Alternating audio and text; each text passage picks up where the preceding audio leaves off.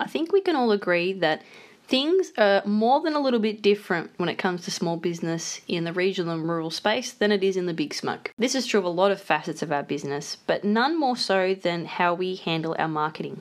And if you've been trying to tackle and tame the social media beast for a while now and feel like you're coming up with nothing, you're not alone.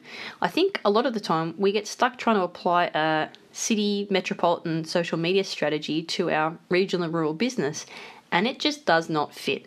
The people are different, the way we make decisions are different, our motivating factors are different. So, what I wanted to do in this episode is to set your mind at ease on yes, it is different, it's okay, you're not crazy.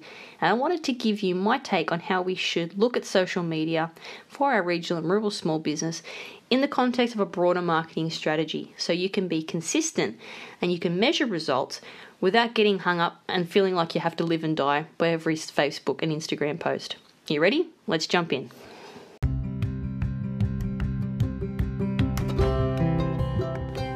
You're listening to Taking Back Joy, our more than marketing podcast. This is where we dive into how to market your regional and rural small business sustainably without being stuck to your screen. I'm your host, Meredith Paige, and I was born and raised in a small town full of fantastic small businesses, and now I'm doing the same with my own family.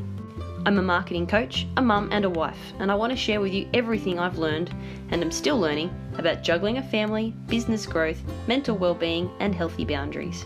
Here we market smarter, not harder, so we can take the busyness out of our businesses. If you're running a small business, raising small humans, and trying to make a big difference in a small town, you're in the right place. This is Taking Back Joy.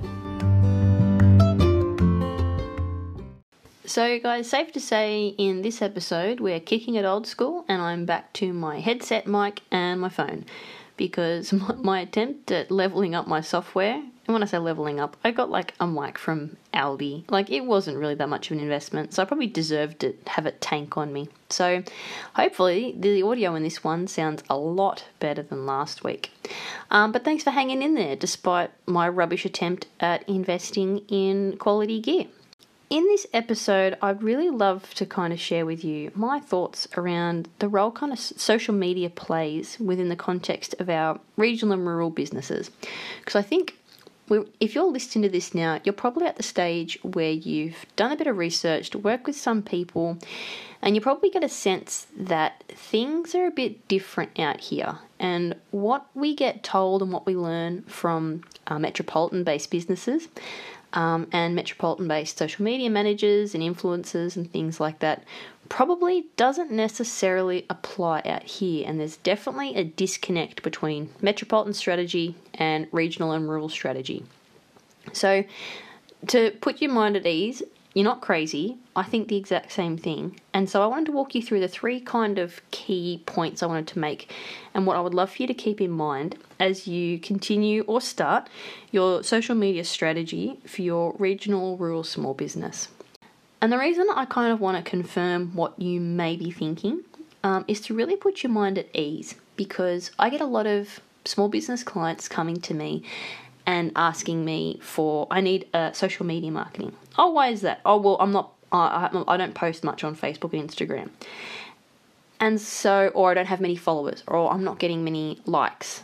Um, and that that line of thinking really puts us puts the focus on the wrong end of the marketing kind of strategy. Sort of like let's look at social media with at what it is for a second.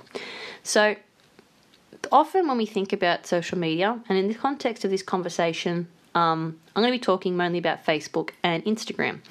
Because for anyone listening to this who might be from a metropolitan area, TikTok and Snapchat may as well not exist for 90% of us out here. Like, I've still managed to run a fairly successful, you know, one one person show kind of thing without having to figure out TikTok or Snapchat just yet. So that may shock and appall a lot of people from the big smoke, but I can hear everyone from country areas nodding and going, Yep, not a thing, never caught an Uber, haven't left any, like my life is not any less for it. So, with that in mind, I'd love to sort of let's just set the scene a bit as far as social media goes. Now, I was listening to a podcast, and I would, I'd love to link to this because this is a really good podcast. I've learned a lot off. Um, Amy Porterfield's um, Marketing Made Easy. and I think someone she was interviewing, gosh, years ago, made a really good point about followers. And what they said was follower count is almost not irrelevant, but it shouldn't be what we're benchmarking ourselves on. Because, say you have 500 followers. If every single one of those followers was a customer and they all turned up tomorrow, could you fit them in your car park? Could your staff viably serve them? Could you serve them? Would they run you out of stock and then suddenly have nothing to sell tomorrow? Like, if you had 500 customers come to you tomorrow, would it be a good thing for your business? Would it send you broke? Would it send you crazy? How many how many cars can you actually fit out the front of your shop? Um, how many calls can you take in a day? So, focusing on followers is really kind of a false economy because quite often like we'll pick up followers that are never going to be customers um, and it's it's just it's the wrong thing to be measuring our success on on social media um, and we also can't take followers to the bank like you can't measure the success of your business by your follower count because unless a bank will let you borrow against it it's probably a bit of an intangible kind of number to take in there so don't focus on your followers so that and that kind of kicks off nicely these other points I want to make. Now that we understand that okay, if it's not about followers, what's it about? Well, here's kind of my three key sort of answers to that question. So in my experience, social media for regional and rural businesses is really there more to substantiate a, a referral rather than how you may be discovered initially. So, what I mean by that is quite often when someone's looking for, say, a tradie or a service provider or a business, um, we love a good chat in the country, and we'd much rather we would much rather get a referral of someone who uh, we trust to get referred to someone they trust rather than kind of going at it cold turkey and picking someone out of, you know, the proverbial phone book. We would much rather pursue someone off the back of a referral based on someone we trust trusting them. So, what would typically happen? Say you're looking for a hairdresser. You would speak to your good friends on the proviso they've got good haircuts and ask them where they went. Then what you would do is you would either maybe Google search them or you would jump onto your platform of choice, Facebook or Instagram, and you would look for the salon. Now, 99.999% of hairdressers will be on Instagram because it's practically built for them. So let's say Instagram. So then you would go to the Instagram profile, you'd see a lot of their before and after shots, you might get a sense of like what they like to work with, what their videos and other content, things like that. So what you're doing there is you're using social media to get a sense of whether these people are right for you based off the initial verbal referral you receive from a trusted person in your life.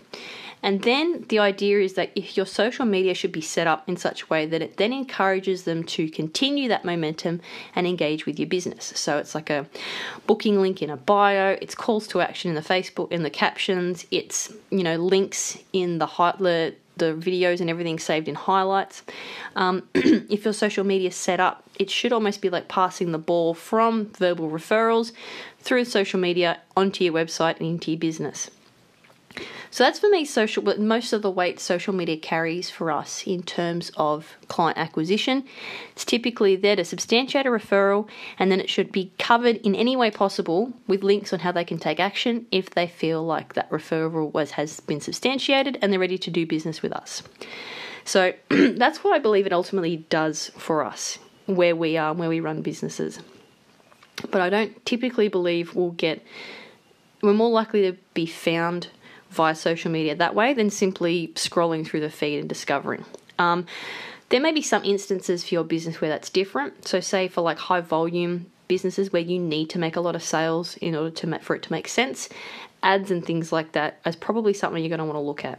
Think about it more in terms of giving people a preview of what you like to work with, but it's not necessarily carrying all the weight of the conversation. So then that brings us to social media itself and like how do we measure its success? Well, what I'm finding more and more recently is that lurkers are definitely a thing.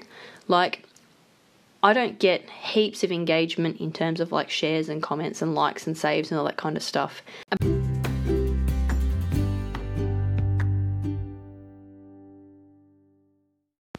No matter how much or how little you're investing in your regional small business marketing, and no matter what platforms you're showing up on, a website is a critical part of any successful strategy. Why? Well, on social media, you're competing with notifications, tags, and cat videos, right? If customers are listening to the radio or a podcast, they need something to Google when your ad catches their interest. And if they get a friendly referral to a product or service that's just right for them, they need to be able to find out more, make an appointment, jump on your newsletter list, or maybe take advantage of an offer. A website can act as a 24 7 salesperson for your small business. Want to know more? Head over to my website, meredithpaige.me, see what I did there, and book a free 20 minute chat so we can talk about what kind of website your regional and rural small business needs. That's M E R E D I T H P A I G E dot M for marketing, E for expert. And I'll see you in our 20 minute chat.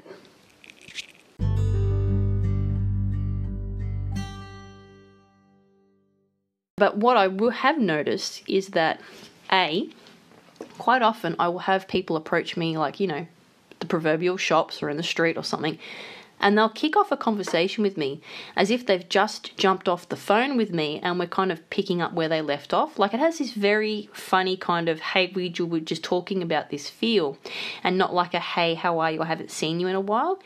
And it threw me off guard when I first started noticing it. I realized it's like, oh, they must have just recently watched a video of me and they kind of feel like they've just been speaking to me recently. Like that's the feeling it's created in them is that we've just had a conversation um, not long ago and they're following up. Um, which is great. Like, if that's how they're responding and taking action off the back of my content, that's exactly what we want. Which is all the more important for you to get your face in your feed, get comfortable being in front of the camera so people can see you and hear you. It's like being able to have like a scalable conversation with people. So that happens.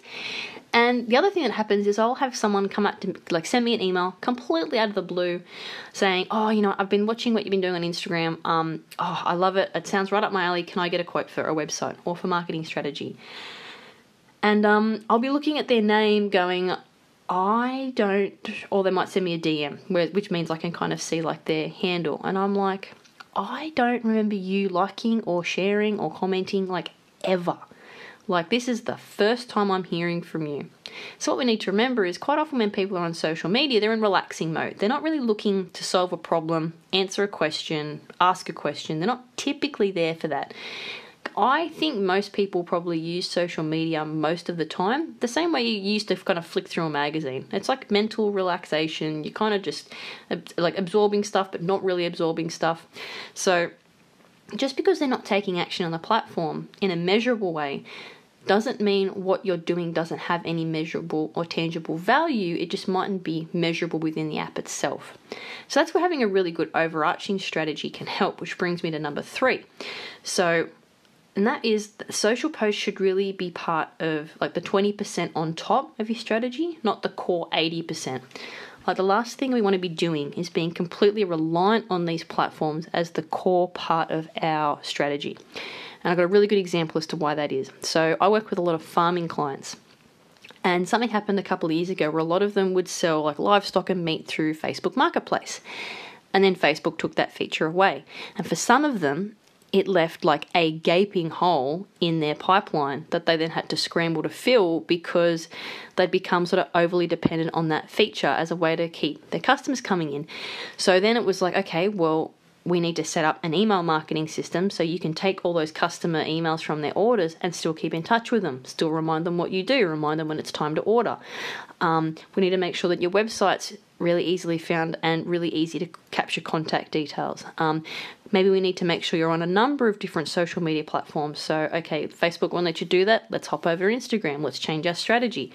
Um, what other kinds of content can we create? Where can else can we have you appear to keep you top of mind? Um, so that's where, and like other things have happened, like photographers have been completely reliant on Instagram as where they store all their photos. And if your account gets hacked and you've got to start again, suddenly all those followers are gone. It's you've got to essentially start from scratch. And if you don't have like a Facebook page that complements it or an email marketing platform where you can go, hey guys, I just had to set up a new account. Here's the link to you know, follow me again so you can keep tabs on where I'm up to. Here's a reason you can do business with me. If you don't have all this complementary infrastructure in place, you are really setting yourself up for, again, this gaping hole in your business if something goes wrong. Um, the other thing is too is if we keep focusing on the platform and not the purpose, it, we miss this opportunity for repurposing content. Let me give you an example. So you might have um, a particular story you want to tell, and the more I do this, the more I kind of find myself referring to it as storytelling.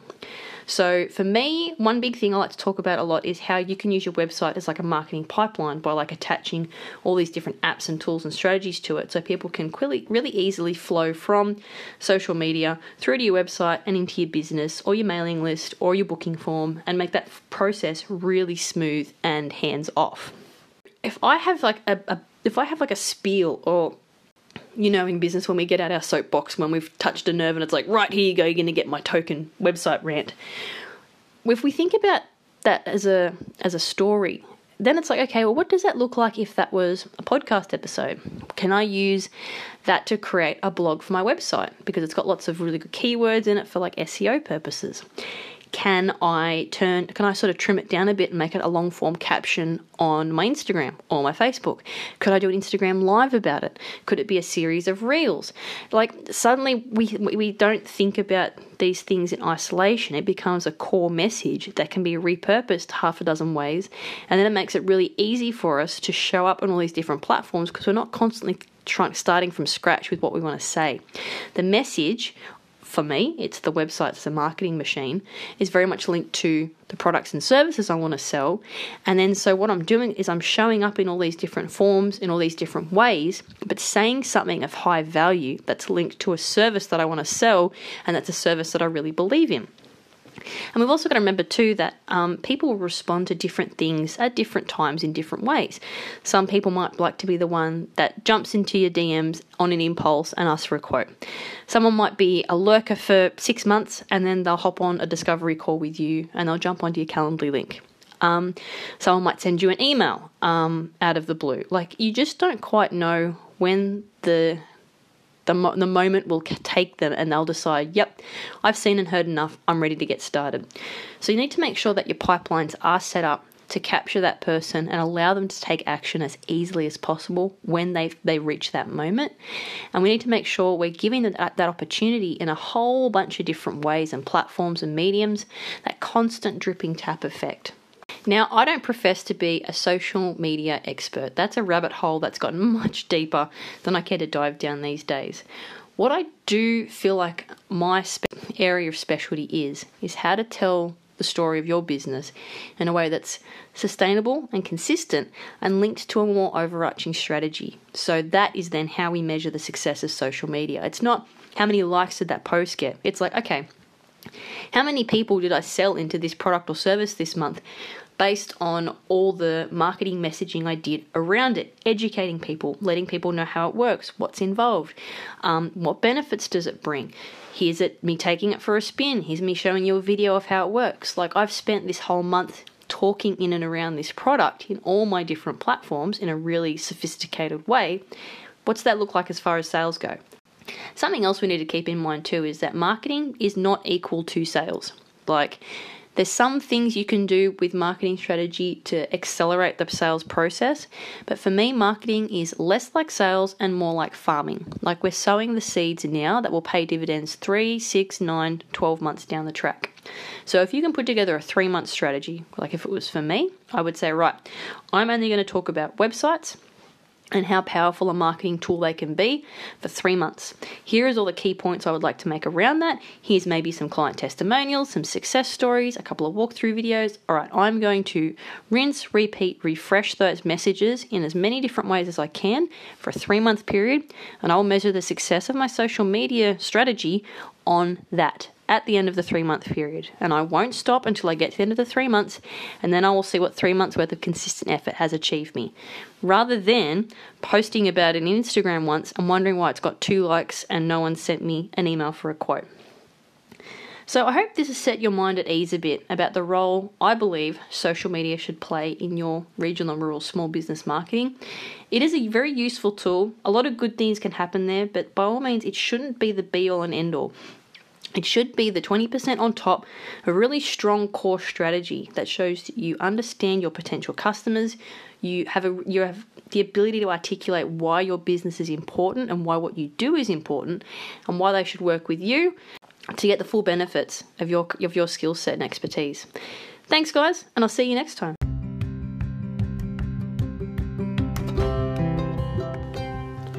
Thank you for joining me for another episode of Taking Back Joy. And now, over to you. Is there a topic you'd like me to cover in the next episode? Take a photo of you enjoying the podcast from wherever you are in the world, post it to Instagram, be sure to tag me at meredithpaige.me and let me know what you'd like to cover next. Thanks, guys. See you next time.